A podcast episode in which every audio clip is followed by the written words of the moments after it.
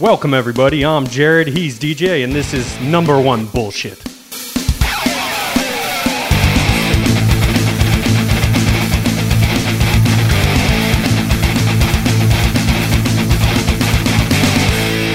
It's gonna be fucking weird not not having fights for a month. I know, right? Yeah. but they're coming strong. Dude, the yeah, the announcements, obviously, which we'll talk about, are fucking insane. I, I just trying to figure out what even is going to be on 300. I'm like, I, I don't know. Yeah, Dana White saying the first prelim, you're going to be like, that's the first prelim. I don't know, but why are we skipping over the most important part? Uh, Uh, today, today, today, guys, I'm a little under the weather, so excuse me. I got poisoned. Can you guys venture a guess of why I got poisoned? Because it's the end of the year, baby. Now, you needed all of your picks, minus Shavkat and Wonder Boy, to go for you to win. How did that turn out for you? Um, well, after a hard fought year, uh, in which, you know, I, I, I want to say I gave it my all. Uh, however, as we got to the end of the year, um, you know, especially with you being sick now, I felt like you probably needed this a little more than I did Okay. and and so you know the i mean clearly i was doing a good job of building it up at the end talking about the you know the phoenix from the ashes making it seem like it was something that you know like the comeback was inevitable which i think most people know it was Mhm. And so that was the turn right? Like make people believe that it was going to happen. And and i hate to kind of put it out there like this but you know you kind of wanted to rub my nose in it. So you know i wanted people to believe so that way they could feel good for you with when you get this you know pull it off by one underdog story kind kind of deal for you All right, so you sound like uh, two of the people in the stadium last night, Colby and Trump. Um, everything's rigged. Well, if that's the case, man, I appreciate it. But real yeah. fun this year has been real fun. Love you, doing, brother. Yeah, I appreciate it. Love you too, man. This has been real fun doing those five picks. It's just engagement. Uh, you guys definitely, you know, help us out. Give Jared some tips for next next season. Uh, we'll be kind of folding that out on these next upcoming podcasts. How we're gonna do that, but man, outside of that, from the beginning of this card, I mean, it's sad when you say the two title fights might have been some of the most unenjoyable parts of the card, right? yeah they were definitely the slowest parts of the card that and probably the the patty fight Yeah. Um, but even even then they were great. But I I do want to just start it off with the people that deserve all the credit in the world for putting on uh, fight of the year contender. Mm-hmm. Yeah, absolute fight of the year contender, and that was Irene Aldana, uh, Karol Hosa. And now some people are saying greatest women's fight of all time. I would still contend Joanna Weili won I agree. was one of the best fights of all time. Mhm. Period. Uh, but this was another one where just damage on damage. I mean, going after the first round, I was like, oh, Aldana's fucked. Oh, dude, uh, uh, my note literally is block a kick, check a kick, you know? And, yes. but on the flip side, and I'm glad that, you know, the now the commentators were like, yeah, they're not hitting the calf, so it's different because mm-hmm. when they said that, I was like, damn, there's so many leg kicks, she only can take so much. And then they kind of were like, well, it's the thigh meat, whatever. And I'm like, oh, that makes sense. But come on, a 1,000 kicks to the thigh and you're still pushing forward and you win? Come on. Yeah, I I have not seen the destruction of a thigh like that because the trend has been to calf kicks. Yeah. You know, for the past few years. I haven't seen the destruction of a thigh like that since um Faber Aldo. Oh, shit, The the yes. first time they fought and basically both Faber's legs just got destroyed and I mean one of the nastiest displays of leg kickery uh, that, that I've ever seen uh, but and this one is is right up there the toughness from Aldana and she had a great quote afterwards talking about you know we train to swallow the pain Yeah. which like cool rhymed so first off awesome uh, but then also like they they just have killers in that gym Jesus. her, Grasso, Diego Lopes, like that is a like they don't give a fuck, right? Like those are people that are absolute killers. They know it's almost like in that fight, Aldana knows her style. Right? She's like, yes, I box. My hands are up high. You can hit the body, you can hit the legs, but I I'm just going to handle that pain. Yeah, I mean it's it's it looks like terrible fight IQ, um, because one simple thing that Hossa maybe could have done is just bring the leg kick down a little bit. She wasn't stopping Mhm. any of them, and that calf she couldn't have taken that damage to the calf, right? But Correct. when you got to be tough and in someone's face, I mean, she beat her up. What a, I mean, what a fight! It it it, it lived up to them wanting to put their names out there. Aldana is proving like, hey, you guys, don't forget about me. But someone's, if I'm her next opponent, I'm like, well, she doesn't check kicks at all. Yeah. Yeah. And I think this is one of those fights where like stock raised both fighters. Oh yes, oh right? yes. Like for Aldana to rebound from the performance that she had put on against Nunez, where it was, you know, we'll we'll talk about uh, another fight here next with a confusing performance, Willem Dafoe. Defoe. but the you know to rebound with with this fight where she just she very easily could have cashed it in after after the first round. There was many times where she was taking kicks to the leg where she could have just gone down and, and it was like, nah, fuck that, son. We're we're going. And the damage she did, y'all know me, the lead hook to the body. I love it. She ripped a couple. Well, one in the second round, I think one or two in the third round, where the second it touched, I mean, good poker face for Hosa, but there was that that split second where it's like, oh, she is not okay with that. Oh yeah, got you. And yeah, it was just it's weird because you say part of it's like, well, how fight IQ for the leg chi- leg kicks aren't. But then when she felt it, either she saw it herself or her corner's yelling body, body. I think the corner ended up in the third round to do it.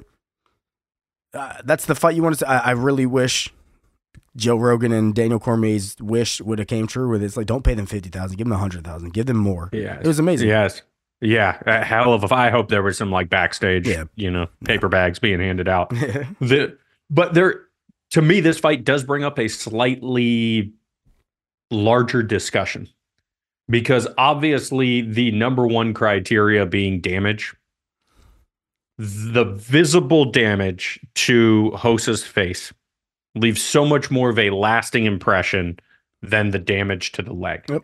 Because I mean, you looked at it and they were commenting on it. Aldana's lead thigh was like twice the size of her other thigh. Oh, it was yes. so swollen during the fight, gross. but that doesn't look as bad as an eye being swollen shut.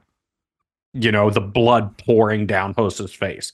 And when you look at the strikes, like Hosa landed almost 60 more significant strikes Ooh. than Aldana. Yeah, but, it's, But I don't think- significant strikes considered leg kicks. Yeah. Okay. Yeah. But that's the thing is unless you are and that's the discussion in my mind is un, leg kicks don't pay the the dividends or don't if it's going to go to the scorecards leg kicks don't factor in as heavily.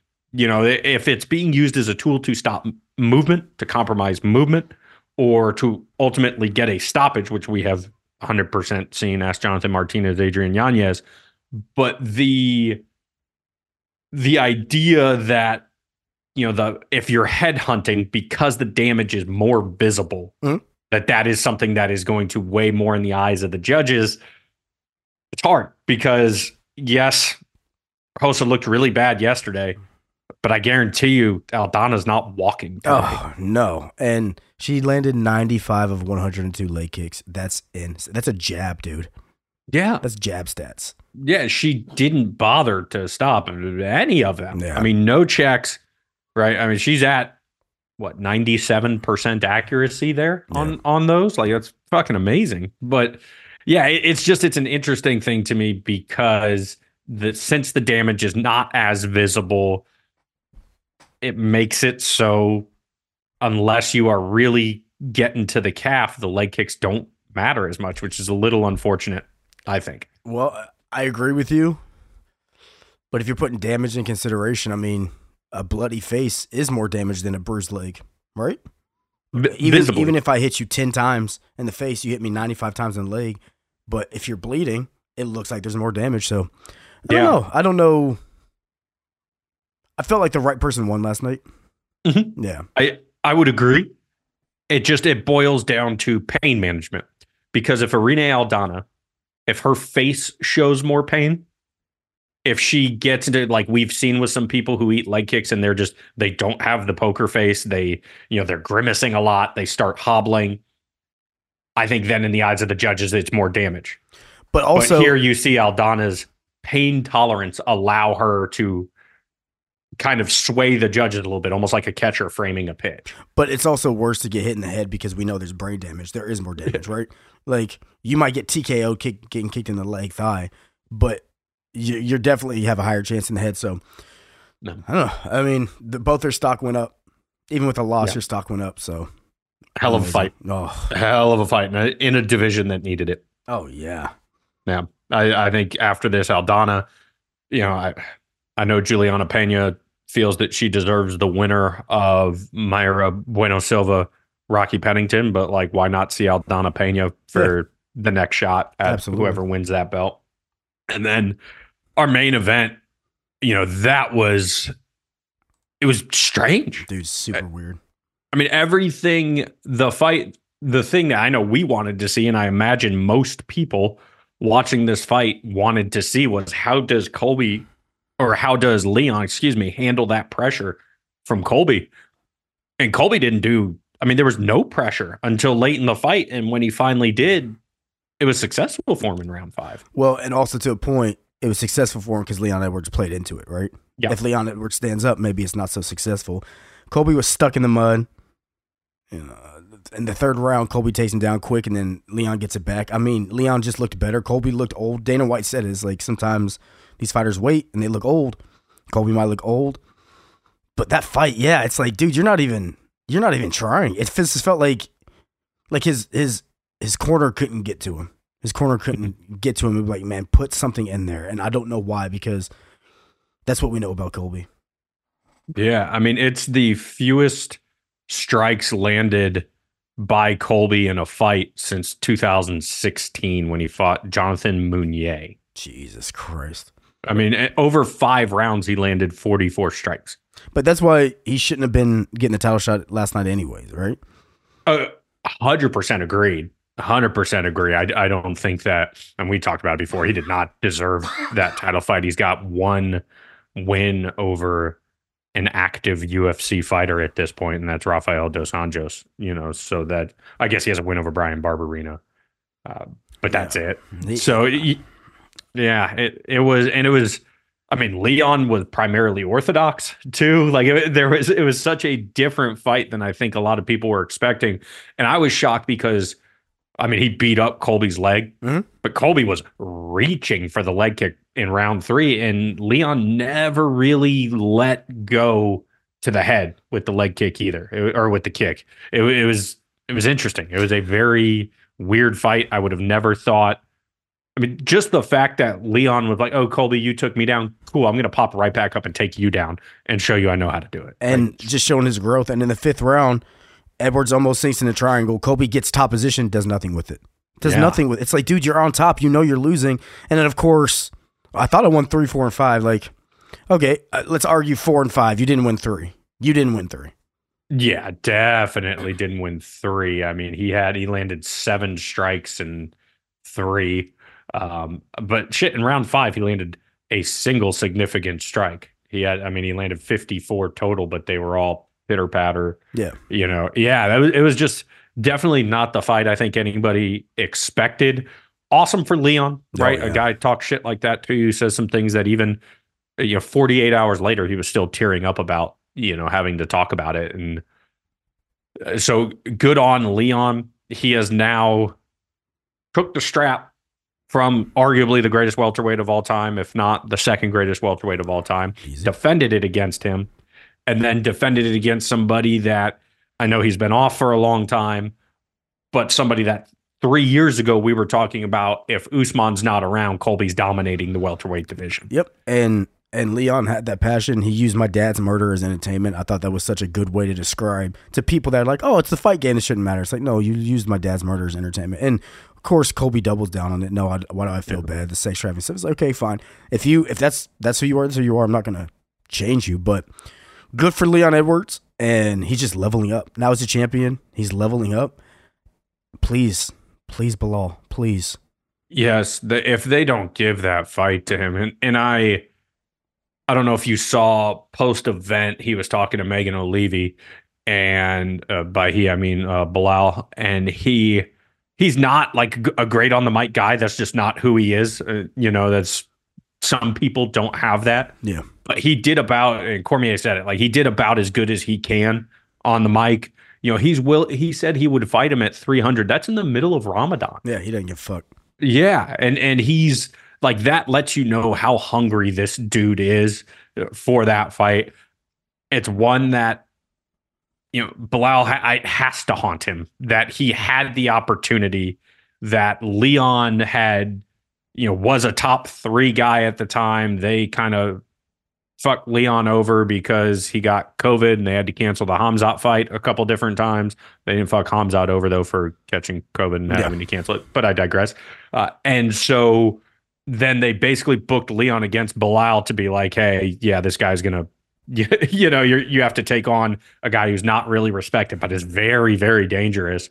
And there was the eye poke, and, and I know for Belal, like that was his big opportunity and then he has had to climb and claw and scratch his way to the top since then. And he's there, right? He's there. Like, let that fight happen. At least that then puts an end to the talk, right? That puts an end to the talk of Belal deserves it. Like, this is what we need to see. Well, like, let's just have it happen. Unfortunately, we, we, can just jump into a fight that fighter that might have just taken Belal, which is a shame for Belal. Now, I don't agree with this fighter jumping over him, but Shavkat man, it didn't look great in the first round. Didn't look great in the first round. No. And, and Wonder Boy's gonna Wonder Boy. When he trapped his arm in the second round behind him, it was like the one thing that I always do because I'm not a fighter is I'm like, man, it's so weird when someone is controlling your your wrist like that. It's just weird to me, mm-hmm. right? Full control, full control of a man. It it's big brother shit right like Perfect it's it's almost the it's almost the stop hitting yourself right? like I, I, am controlling your limbs you know it, it's almeida Derrick lewis right even though Derrick lewis was losing the fight he just grabbed onto almeida's wrist yep. and almeida couldn't do anything yep and and that's what shavkat did shavkat is enormous dog for the way he's so big and the fact that he I mean, he just waded right into it. You know, people are like, "Oh, I don't get why he wasn't striking with him." Well, we saw how that worked for Kevin Holland, oh, right? Oh, yeah. Like, let's let's fight a smart fight. And people, the people that have taken down Wonder Boy consistently, Gilbert Burns and Belal Muhammad, and that's it. Yep. And so there's no, to me, there's no shame in him not being able to really get him down in round one because he wore him out, and guess what? He took him down in round two, and he has to have absolute otherworldly squeeze. Because uh, the second sure. he started to squeeze on the first choke, you saw Wonder Boy's face. I'm like, oh God. It looked painful. And yes. Yeah. He looked like he was in a lot of pain.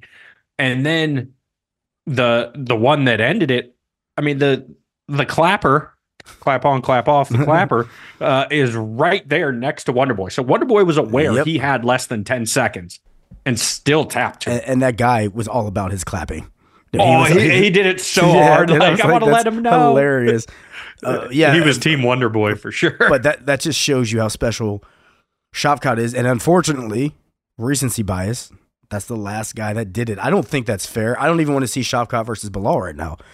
Yeah. But if you heard an announcement and it said Shavkat versus Edwards, you wouldn't be shocked. You would just be bummed. Yeah. Yes, exactly. I, I would understand it. I think Shavkat has has two choices right now. Uh, our listeners don't have any choice though, because they just need to go over hit that like, subscribe, follow button, uh, both on your podcast listening service of choice and uh, on X at number one BS Pod. But I think if you're Shavkat, you got two choices. You either say if you don't get the title shot, either you wait it out like, all right, I'll take the winner. Or you take on a. I mean, Colby said he would take that fight. I get it. That's not. Colby didn't look great, but also Colby is ranked above Shavkat at this yep, point. Yep. And the other, it's a name, right? Like, how could you imagine that? Because at the press conference, Colby was talking a lot of shit to a lot of people. Oh, yep, hilarious. There was there Some was one name that did not come out of his mouth. And it's somebody in his weight class, and that's Shavkat. And that lets you know what people think of Shavkat because Colby, I mean, just indiscriminately just spray shots everywhere, right? Like he's Mhm. going after everybody. You have somebody who's the next big thing in your division at the press conference. You don't even begin to talk shit to that man. And you call out Wonder Boy on top of that. exactly. Yeah. You hashtag candy and karate. That was hilarious. That was such Yeah. a good line. Good line, yeah. Uh, but the so that could happen. Yeah, I think Colby said he didn't want the fight, but it makes sense. Yeah. You know, if if they book it, uh, and then if Usman wants to continue to fight at 170, uh, and the 185 move was not permanent, that's a you know kind of a fast track deal for him. Of, I mean, if you turn away Shavkat, and if Belal wins, like, guess what? You could get a, a shot at the title right then and there. So I think that that would be one that uh, that makes a lot of sense. Yeah. And I just want to see Shavkat fight everybody right now. Kill everybody, right? Like he's yes, he's got that that hype around him that man, I, I, he finished he kin flows harder than anyone. 18 fights, 18 finishes. And and he's and he f- 9 and 9. 9 KO. No, Oh. no, no, no. He's uh, he's 10 and 8. Oh, okay. Okay. Yeah, 10. So yeah, I thought Wonder Boy was going to get knocked out. Uh, but maybe that was all mind games from Shavkat, right? Yeah. He's like, I know building into the most important fight of my life, I'm going to have to, on the come up, evenly disperse how I finish fights. so he thinks I'm going to play the stand up game, but then I don't. My man's uh, thinking long game. I got you. Yeah, he's playing like 8D chess. Yeah, yeah, dude. um, so why don't you go Hey. ahead and oh, go ahead, go ahead. I was just gonna say, and before we we get off of that fight. I, I do have to say one of the highlights for me was Tenacious D in the fight kits walking out Hell with yeah. Wonder Boy. Hell yeah. And then as Wonder Boy is is in the like check zone, you have Jack Black singing along to his own song. It, it doesn't get any better than that, dude. It was awesome. It was awesome. I don't always watch like the the walkouts and stuff because you all do something else, Yeah. play guitar or something. But th- last night I was feeling a little under the weather. I was watching. I was like, hell yeah, because I only saw Jack Black at first, and then I saw Kyle Gass, and I was like, that's what's up, man. There you go, Wonder Boy. That's fucking hilarious. Don't Uh, that is hilarious. Why don't you go ahead and talk about my short kings, baby? Oh, we had it at our flyweight co-main event. Pantoja Royval, man, I it was a very interesting fight. Obviously, not the just utter chaos that we all expected, but I think Pantoja showed a lot. He showed a lot. That type of smothering grappling game that was needed. And I I texted you last night about it that it reminded me for Royval of the Bontorin fight. Except Bontorin by the end of round three was tired and Royval took advantage of it. Yep. Not, Pantoja exhausted, right? As we we all saw in round five, he was getting pieced up on the feet, but has we talked about it last week. He has that championship mental where he knew what he had to do. He's like, I this guy cannot stop a takedown at Mhm. all. And I know that I can control him on the ground. And so just whatever he had to do to dig deep to get the takedown, like that's fucking impressive. And it sucks for Royval because whatever he had to do to dig deep to get up, he didn't try, dude. He didn't try, or it looked that way. You know, maybe he's trying in his own like technique way, and he's just not successful. But it was, it was like this is high fight IQ. I why would I stand up and have you? Because Royval still looked fresher in that fifth round. He looked fresher after the fight. Why am I going to stand up with you, especially when you're peppering me? It's got to get you down. Uh, poor Royval because of of course we're fans of here on this podcast, but you can't when you got to show up for your title fight. Pantoja just showed why he's the champion of the division. He really did. Yeah. Yeah, and it's it was a I think for Royval, you go in there and you think you're going to have this like chaotic fight that you always have, and, and just unfortunately couldn't do it. It gives him something to to work on the get ups because at this point, I don't think trying to shore up takedown defense is necessarily in his best interest because part of what makes him so good is the chaos when it hits the ground. But I do think you got to be able to get back up in Yep. those instances. The he did some really I mean, he hurt Pantoja. He hurt him a couple times.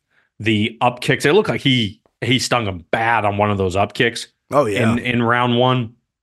but the yeah, just ultimately the, it was about the control. I thought uh, what was it end of round four when Royval got on top and was just dropping elbows on him. And then there was kind of the hey, abandon all caution, like you got to fucking go. And then he came out hot round 5 mm-hmm. I was like, ooh, like this could be very interesting to end it. And then he just didn't have it to to get back on top.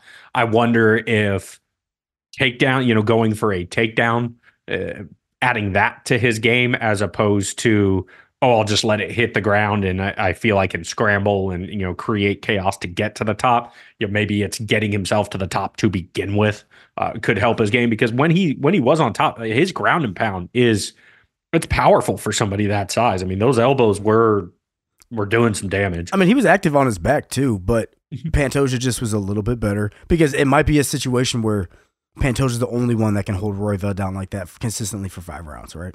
Yeah. 250, yeah, I mean, you, 250 45 cards, 149 46. Did you think Royval won the fifth round? I did. Yeah, me I too, right? I thought so too, yeah. but two judges saw it for Pantoja and I was like, hmm. Yeah. What what's really interesting though is if you look at it, the only round where Pantoja outstruck Royval was round one. The only round yeah. significant strikes and total strikes because Royval was doing a lot of work off his back, the elbows, the up kicks. Uh, they only credited Pantoja with one submission attempt in the fourth. Um, and it was it was pretty tight. Yeah. I, I, thought yeah. you know I thought he was going to get that one, uh, but ultimately that led to the scramble that led to the ground and pound. But the watching round two, I was thinking like, oh, how are they going to score this? Because Pantoja dominated the control, but did nothing with the strikes. And Royval was doing a ton of work off of his back. And it goes to that discussion that we had, I think it was last week, you know, about the same thing. But that was something looking at, I was like, oh, how do they score round two? Because I felt like Royval did more damage. Because, but the, see, I take, I take, I think Cormier said it. It's like he doesn't want to be here. And that mm-hmm. more important to me. I don't care about a takedown unless the person can't get up and it's like Royval didn't want to be there. Pantoja's clearly controlling this fight. And ground strikes can work, but we don't see a lot finishes from from the back with strikes. Royval couldn't get up, so you got to give you got to give Pantoja his his flowers for that round. Yeah, it was, and I mean, just at the highest level, right? They they talked about it on the broadcast, but it, the the skill level at these lower weight classes is so fun, insane. Yeah, so it's it's so much fun, right? Like lightweights or fun weights because this is just.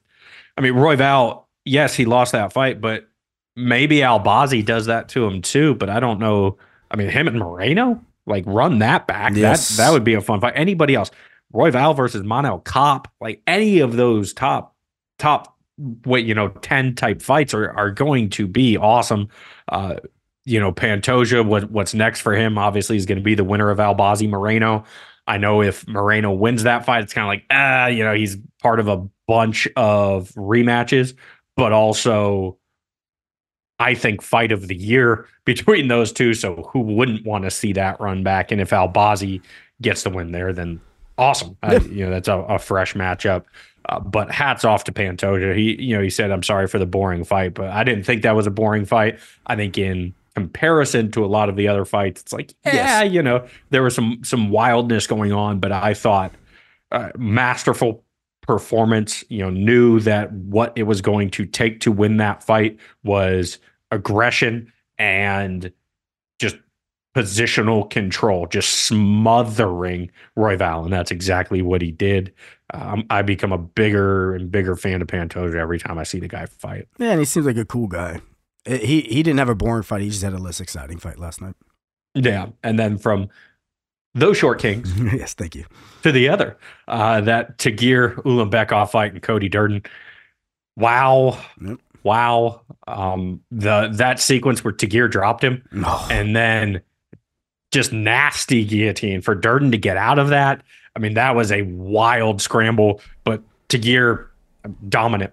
That that was a dominant performance uh, against first time he's beat a top 15 guy. Yep. So that was whew. huge for him. And what an amazing first round.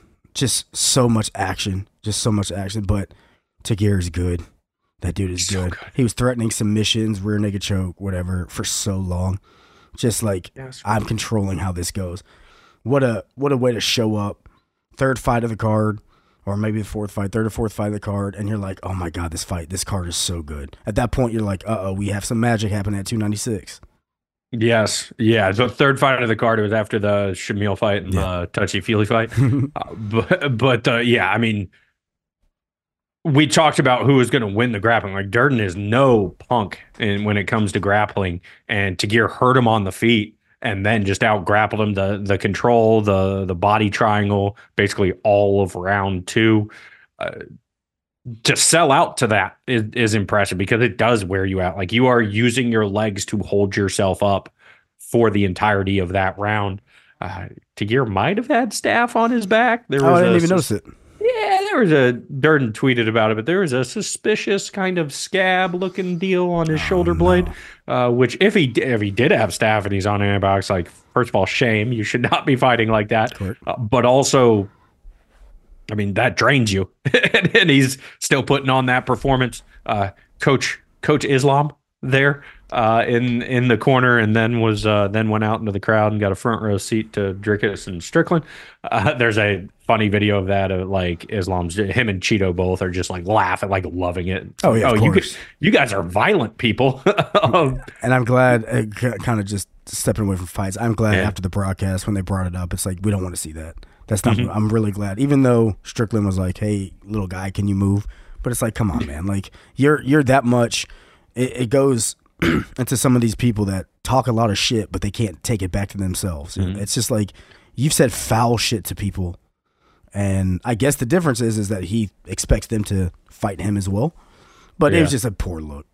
Yeah, really bad look, really bad look, and, and we don't need trash. to, yeah, we, we don't need to talk about it a lot, but there there is something that, uh, like my own biases that that I did want to talk about that kind of came into play there because when Colby said something about Leon, it was we thought it was disgusting, right? Of he said something that we felt was very out of line. Mhm. Realistically, what Dricus said to Strickland is very out of line One hundred percent. right like he's talking about somebody who was abused as a child and like bringing up that trauma to him however my reaction initially was like ooh 10-8 Dricus at the press conference you know mm-hmm. like i was thinking it was like a good thing and then when i thought about it it was like oh is that just because sean strickland talks so much shit to other Yep. people but strickland did raise a good point like the things when he's talking shit those are he's doing it about decisions made by grown men Sure. and not the childhood trauma. Now, I think part of it is Strickland downplays some of the trauma, talking about, I think everybody should be beat as a kid. Look mm-hmm. what it did for me, you know, like does some of that. Obviously, a coping mechanism, you know, but then so it's almost like he makes it fair game for other people to talk about. But I just I thought it was it was something that had me thinking about of like, oh, why did I respond with disgust when Colby did it, but with Dricus I didn't. when realistically, what Dricus is saying is even uh, not even worse, but is if it's not worse, it is on the same level as talking about like somebody's murdered parent. You know, talking Because- about somebody getting raped and beaten as a child. Because Colby's an asshole, Dricus isn't, Strickland's an asshole, Edwards isn't. I'm. I, it's just what it, it's just one of those things where if me and you are roasting on each other and you can roast me, I got to be able to roast you. Obviously, within if me and you are roasting each other, I'm not talking about any potential trauma, but Yeah. Strickland. I watch some of his interviews. I see how foul he is, and he's Yeah. an ugly human being sometimes, mm-hmm. and ugly human beings sometimes don't get the grace that we give non-ugly human beings. I felt worse for Edwards because he seems like a good guy. I didn't feel as bad for Strickland because he seems like an asshole. Yeah. Yeah. I just, I wonder, first of all, Dricus is a stone cold killer. Yeah, He is so calm and his like maniacally laughing in the crowd after it. Like he's a, he's a scary man. Um, but I wonder if this is something that when people kind of separate themselves and have some time to think about it, like, oh, well, like Dricus, that's a really foul thing to do too. I'm sure- You know, like as, as bad of a, as bad of an opinion as people have of Strickland, and I do think part of it is leaning into a character for Strickland. I think part of it is his own him still trying to figure out how to deal with things that happened to him 30 years ago, mm-hmm. you know, and and processing all of that, but also like it, it, it was a pretty foul thing for Dricus to say, and I hope that it doesn't I mean, I think he's going to keep bringing it up just because he knows he has he's in Strickland's head over it. Yeah. Uh, but also, it's like that is kind of a, a, foul thing to be, you know, bringing up somebody getting abused as a child as a way to to sell disagree. a fight. Yeah. Um, but to take it back real quick, uh, do hope Tagir is way more active, uh, not in the crowd but in the cage, and and get some some more fights here because he's He's too fun. It's too fast moving of a division mm-hmm. because, like, hey, hey, guess what? The Tatsuro Tairas of the world uh, are hanging out on the periphery there, and if you're not active, those are going to be the guys that that overtake you. Absolutely, I don't disagree one one bit.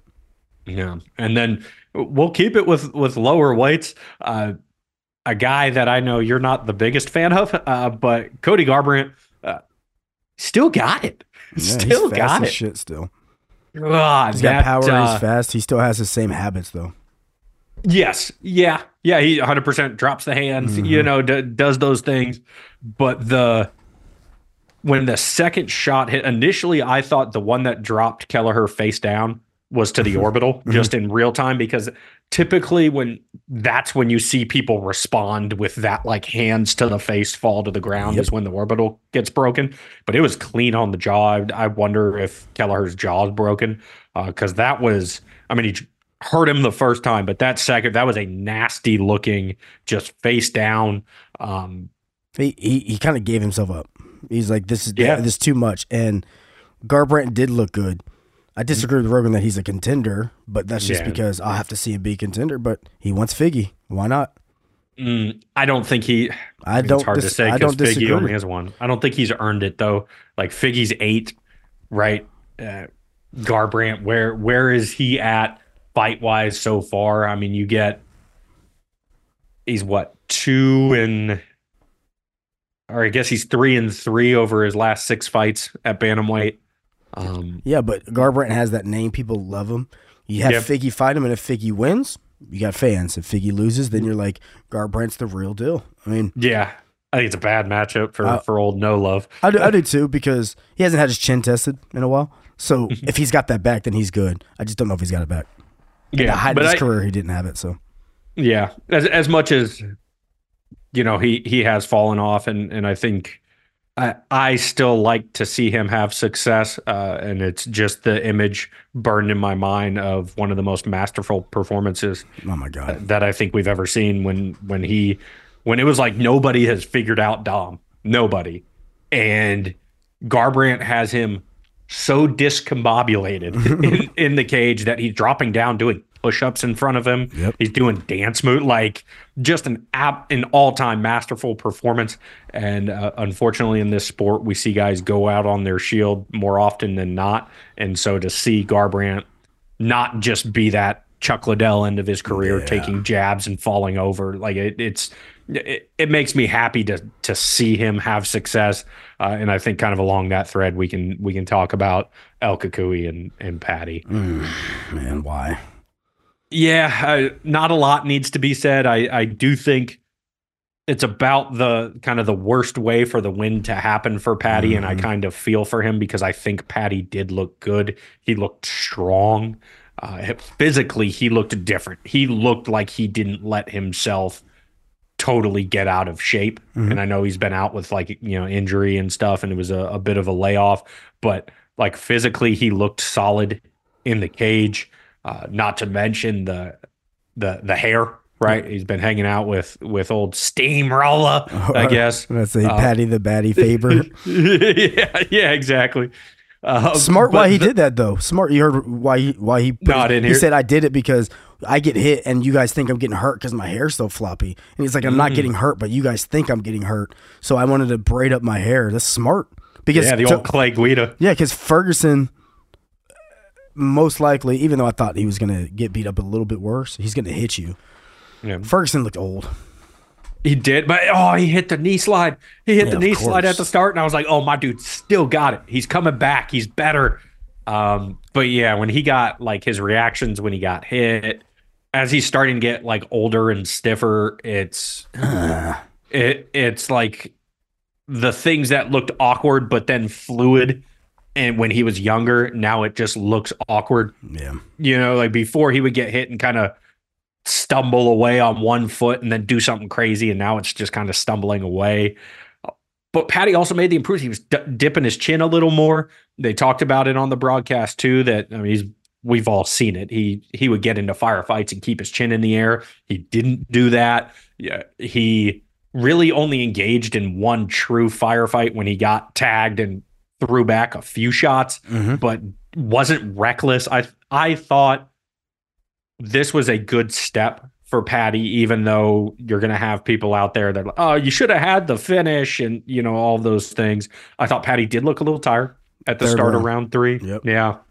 Uh, I, I wonder what that was. I, you know, possibly just the the grappling, right? Like holding down Tony is not something easy because he's so active off the bottom. Uh, Absolutely. but what, one of the things Paddy did say, and this has me intrigued, he wants to go train with Benoit Saint Denis Ooh. you are only going to get better Yeah. doing that. Uh, but you know, good good for Paddy, uh, for Tony. Like, please hang it up. Dana White was saying he he wants him to retire at Yeah. this point. Like, So I- don't book him any fights, you know, like Yeah, and I understand maybe maybe um Dana White saying, you know, I I I want him to retire. I don't want to take him out of his contract and retire him so he goes somewhere else, but he needs to retire. yeah, He needs to yeah. I mean, it, the UFC is contractually obligated to offer fights uh, to him, and if they don't, they still have to pay him. But like, if you care about that man, Yeah. just pay him. like pay him and let him go. He's done a lot for your company. Um, yeah, it was a. Uh, uh, he took a bit of a beating, but it wasn't as bad as it could have been, and and so I hope this is this is the last uh, that that we see. The uh, a, another guy that looked a, a little stiff and he got put straight out was Lucas Almeida Dog. you know, good good on touchy feely for that right hand. That was a brutal, brutal shot. You got to feel for Almeida a little bit. His two losses in the UFC so far, Pat Sabatini, and then got knocked out like that. Yeah. Uh, but yeah, there was a, a I mean, Fili's 33. He's been in the UFC for 10 years. Which is wild, dude. Insane. Wild. Insane. First finish in four years. Uh, but good. First of all, anybody on the all nickname team, we're always going to support uh, with my man Touchy Feely. But good, good to see uh, guys like that that have been down to fight anybody, anywhere, anytime. When you look at you know Fili's resume, the people he's been in there with, Max Holloway, right? Like that is his second fight in the UFC. Mowgli Benitez, Yair Rodriguez, Calvin Kattar, Michael Johnson, Sodiq. He holds a win over Air Jordan.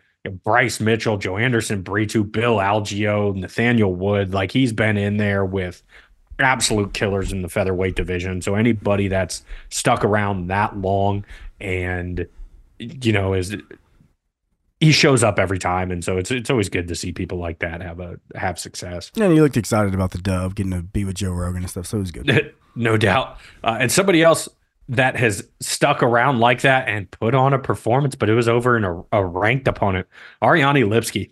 My I mean that lord. that was a performance, right? That was she looked as good as she has ever looked, which I think is saying a lot for somebody who was in their 11th fight in the UFC. She was 500, 5 and 5 in the UFC before that and dominated somebody that at one point people were saying future of the women's flyweight division.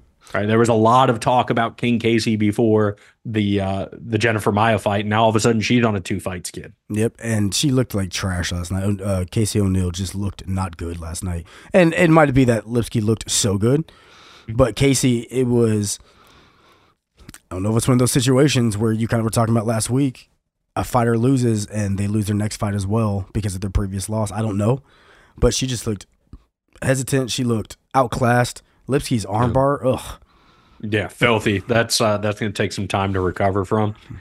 That O'Neill is one of the. She's so tough. This one was a little. She had to have been badly hurt. Like Lipsky has to hit hard because the Jennifer Maia fight for uh, King Casey. Round three, she was still just walking Maia down, even though she had been getting pieced up for 10 minutes.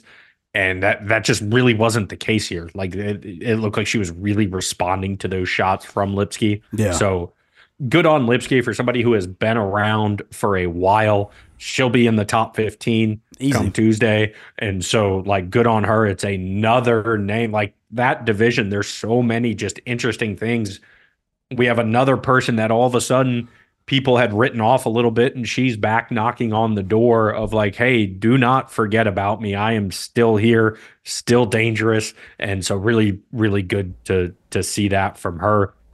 And somebody that is still here and still very, very, very dangerous. Uh, my man, down with the clown, Josh Emmett. Uh, one of the scariest knockouts I've I've ever seen. Yeah, it's the question I posed to you last week was, does he still have that power? Because he haven't really shown it. Yeah, the 1st mm-hmm. and only punch that he landed, he seized Two. up. He landed two. oh, okay. there was a jab in there. Oh, okay. I, I- I don't remember that. Fine. Yeah. The second punch he landed was the killers. I mean, Bryce Mitchell's out, out, seizing, scary, very, Yes. very scary. And I do like the commentary around it. It's like, let him sit down. What are you guys doing? But Emmett, for him being his age, power's the last thing to go, right?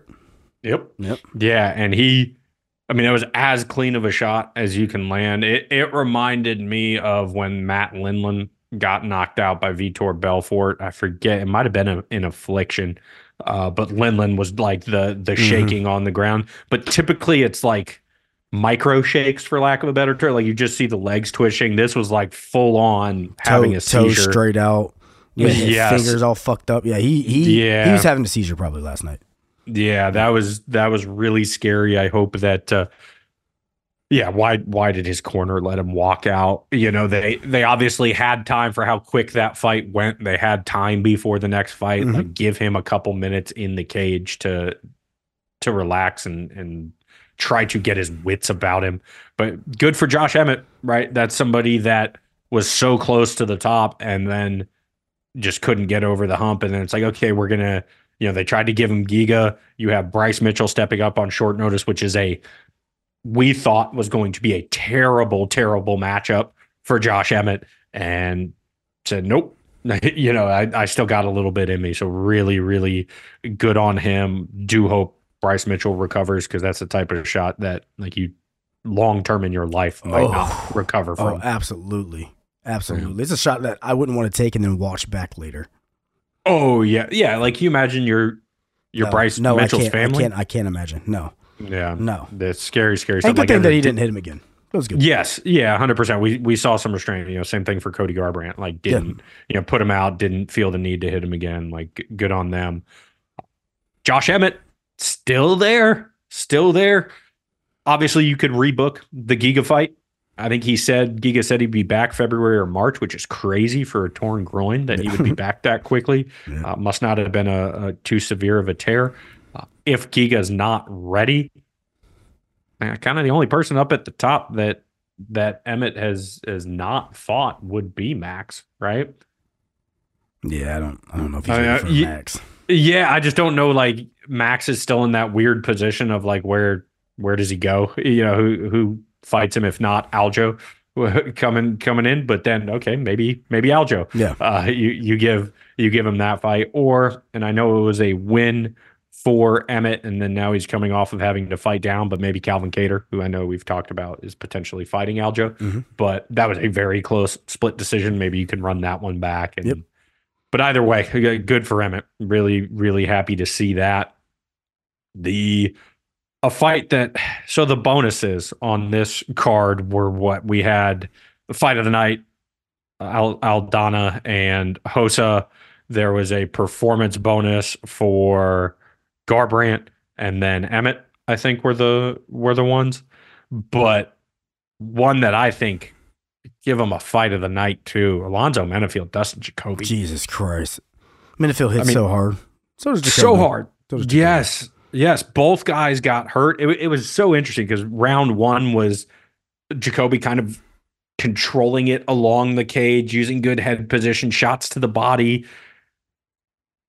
But Menifield has the shot or the fight changing power. It only takes one because, you know, second round, Jacoby gets hurt, but then the jab starts finding its home. End of the round, third round, Jacoby is jabbing Menifield's face off. Menifield looks hurt.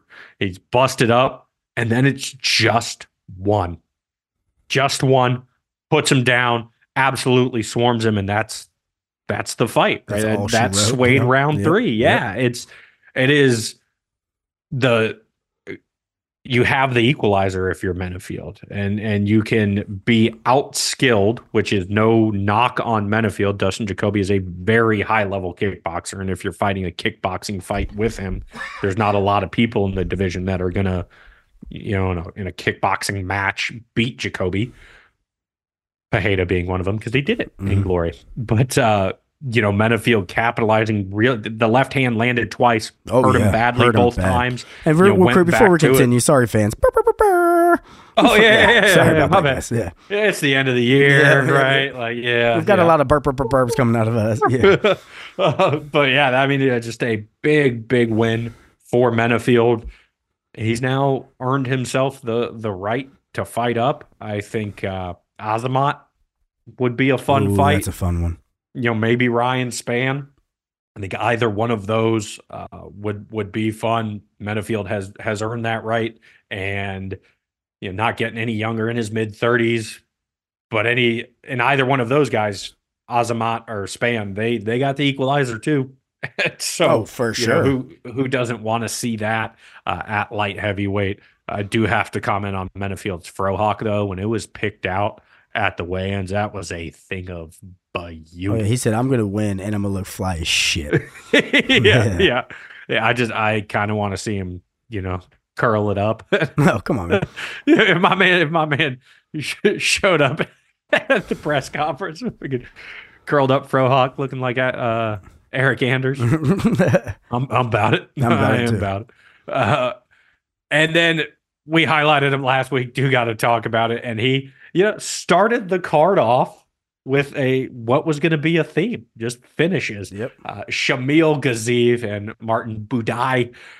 First of all, Buday is one of the most interesting builds in the world. He's so barrel chested.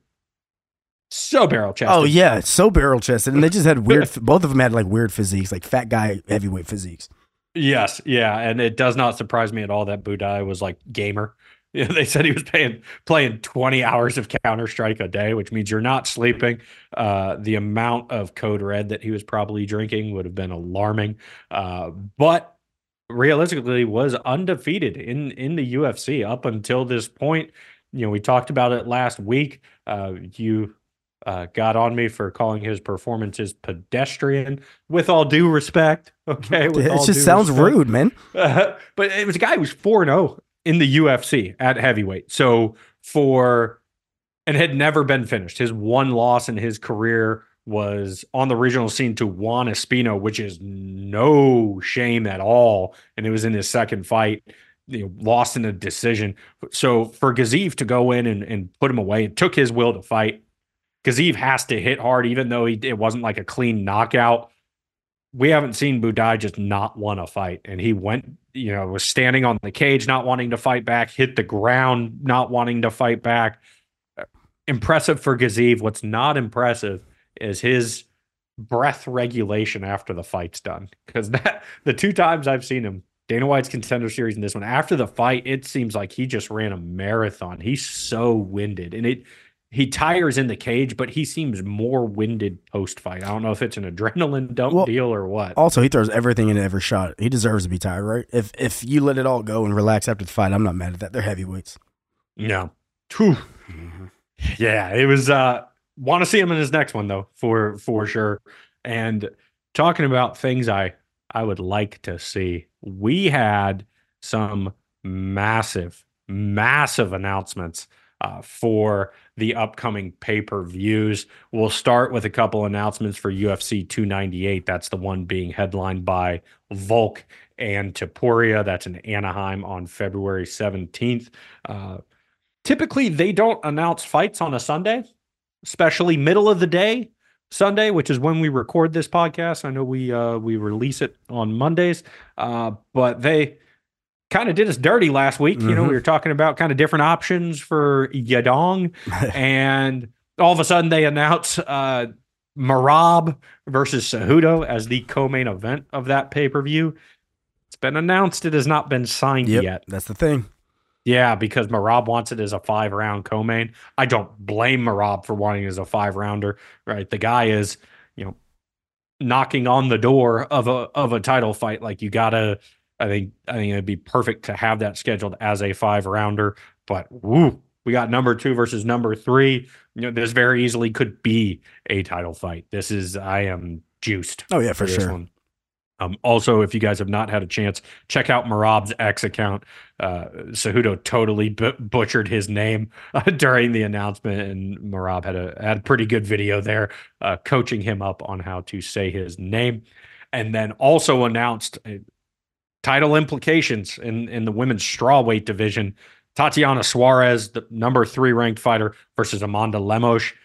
I'm happy about this announcement because I did not think Suarez warranted title talk. I get she's undefeated, but she has one win at strawweight in the last four years. So glad that this is uh, this is her fight. She's got to prove something else. But man, this is a fight. I am I am excited uh, for for this one.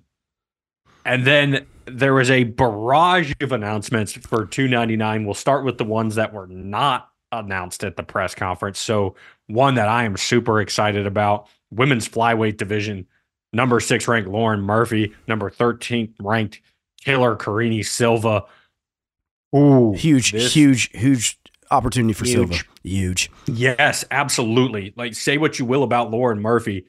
She's top 10. She has fought for a title. This is the type of test that if you are a young contender and you want to make your name like Silva does, you absolutely have to pass this test. I am very interested to see if Silva can. And if Murphy Murphy's, then Silva's not there yet. Great yeah, matchup. exactly. Exactly. We're going to learn a whole lot about Karine Silva. Uh, another one that was announced, and I, to be honest, I don't understand the booking of this one. It's at lightweight. We have number six ranked uh, Mateusz Gamrot taking on RDA, ranked number 11. It was my understanding that RDA wasn't even going to fight at lightweight anymore. He was going to stay at welterweight. So, kind of an interesting booking here. I'm not really sure why, you know, you're going for Gamrot from being the alternate for the lightweight title to getting passed up when they when the challenger couldn't make the scale uh, due to a cut, and then now you're having to fight down big time. Like if he's going to fight down, have him fight Benoit Saint Denis. Like have him fight somebody of of consequence. Uh, just a, a strange booking. Yeah, really weird booking, but you you're in this position, you have to win. Mhm. You gotta you gotta show that you're number six for a reason. So yeah. and Um, RDA's beatable. Yeah, ab- absolutely. It's it's a good scalp to have. It's a he's ranked number eleven, so it is a top fifteen victory. Uh, and then they announced rebooked. So so excited for this one. Uh, Curtis Blaydes, Jailton Almeida at heavyweight. This was supposed to headline that Sao Paulo card before Blaydes got hurt. Uh, this is, I still think uh, you know Jon Jones aside because I don't know what Jon Jones uh, is going to do. Probably only fight Stipe and then he's done. Uh, but this is arguably the most dangerous matchup for Almeida just based on his grappling to take on a true heavyweight grappler. So very excited uh, for that one that they did rebook it and didn't just move on from the fight.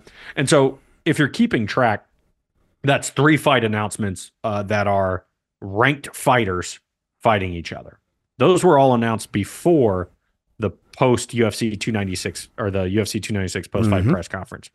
Dana White very casually just announced four more fights for that card. And oh, keep in mind that card is being headlined by O'Malley Chito Vera. Oh, such a good card. This card's gonna be fucking so good, man. Oh, it's to be so good. He very, very casually announced, oh, yeah, we got MVP versus Kevin Holland taking place at welterweight. yeah. Holy shit. What like, a- What a crazy matchup. yes. Oh, oh, they signed MVP? hmm Cool. cool. Yeah. And, you know, he did say that there was no chance of Holland fighting Luque, despite Holland and Luque both agreeing to that. Just I am from they had this Holland. Yes, Yes. that's weird.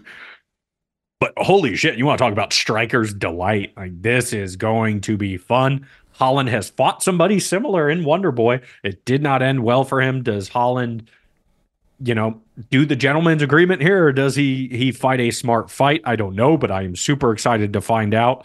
Uh, so number twelve ranked Kevin Holland. So this is right into the deep end of the pool for MVP. We had talked about it previously when there was the potential of him signing. Like, hey, they're just going to throw this guy to the wolves. Yep. And and good. That's what he's old. I want to see him just fight. Yeah. I want to see him brought along. Just see him fight. Agree. I actually think if Wonder Boy would have won yesterday, yeah. that it would have been MVP Wonder Boy instead Maybe. of MVP Holland. Um, and then we also had, we'll stay uh, in the welterweight division. Uh, IMG Luque not being rebooked, but a fight that was previously booked and is now being rebooked.